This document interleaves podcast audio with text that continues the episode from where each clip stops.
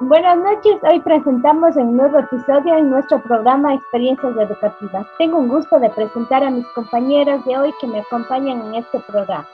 Ellas son Fátima Andrade, Carolina Crespo y quien les habla su servidora Jessica Quesada. Como saben, el proceso educativo no es el mismo cuando el individuo tiene o posee alguna discapacidad.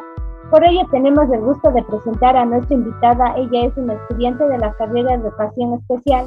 Es una joven que cursa el sexto ciclo de la Universidad Nacional de Educación, la cual nos va a dar a conocer las experiencias que ella tuvo dentro del proceso educativo al poseer una leve discapacidad auditiva, así que nos emociona poder presentar a Daisy Orellana. Bienvenida Daisy, es un gusto y un placer que nos acompañes en este episodio.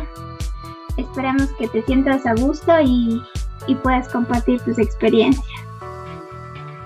Bueno chicas, primeramente quiero agradecerles por la invitación y poderles acompañar en este podcast y servirles de mucha ayuda respecto a lo que ustedes tengan alguna duda.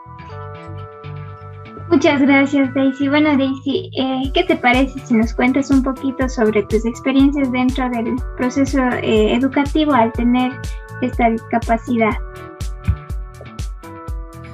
Bueno, en mi proceso educativo, eh, yo he estudiado en una escuela regular desde el primero a sexto, sexto de, de o sea, prácticamente bachiller. Entonces he estado en una escuela regular, por lo cual no he tenido lo que son, por lo cual no he tenido eh, dificultades ya que soy oyente, entonces no ha sido tan difícil, digamos así, mi educación y eso les podría decir. Entonces, eh, esto quiere decir que tú tienes un poquito de audición, o sea, prácticamente tú escuchas cuando alguien te, te habla, pero si te hablaran bajo no escuchas. Sí, ya que mi discapacidad es de eh, auditiva, de hipoacusia eh, leve, que es de un 30%. Entonces por eso me considero una persona oyente. Muy bien, mi, Daisy. ¿Y tú consideras que, que tus docentes eh, dentro de tu proceso educativo, por supuesto, estaban capacitados para atender tus necesidades? ¿Y por qué?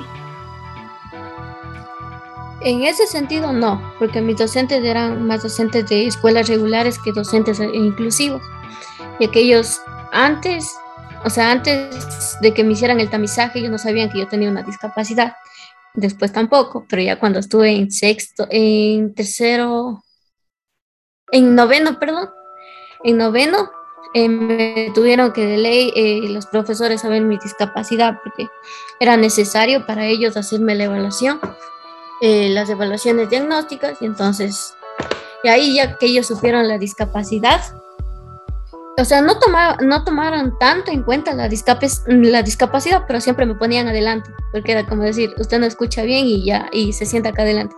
Era como más o menos una exclusión, pero también hacían las actividades, no eran, sí eran las mismas que los demás, pero no eran tan difíciles para mí.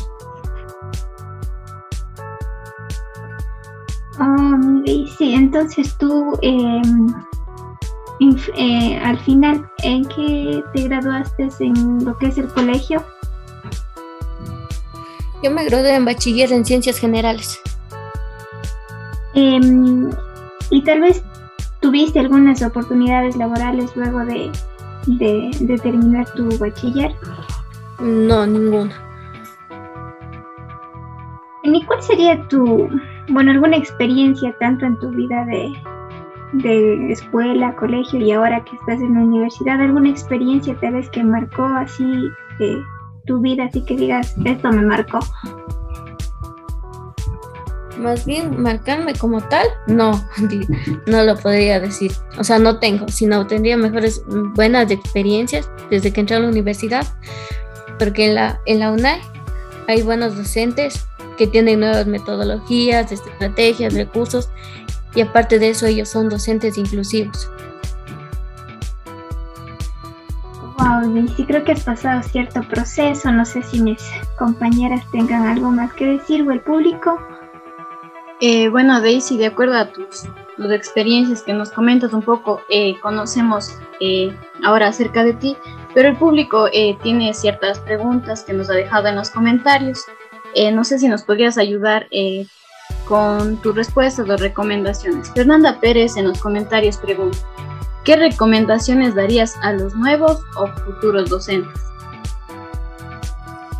A los futuros docentes que sean inclusivos, porque eh, uno nunca sabe qué, qué tipo de alumno tenemos en nuestra clase.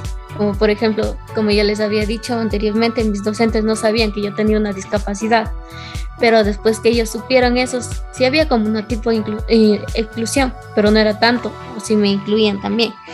Ya que también había una docente de la que separaba a los que tenían buenas notas con los que tenían malas notas, a los que podían hacer los ejercicios y los que no.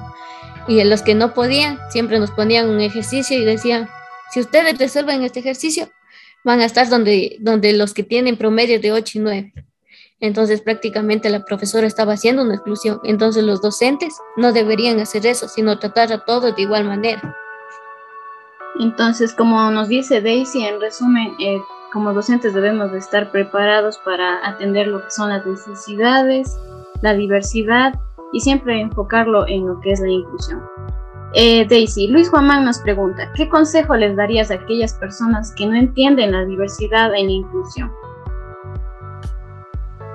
Como consejo sería siempre ser empáticos, porque uno nunca sabe lo que está pasando esa persona por tener una discapacidad o porque simplemente no, quiere aceptar que tiene, o sea,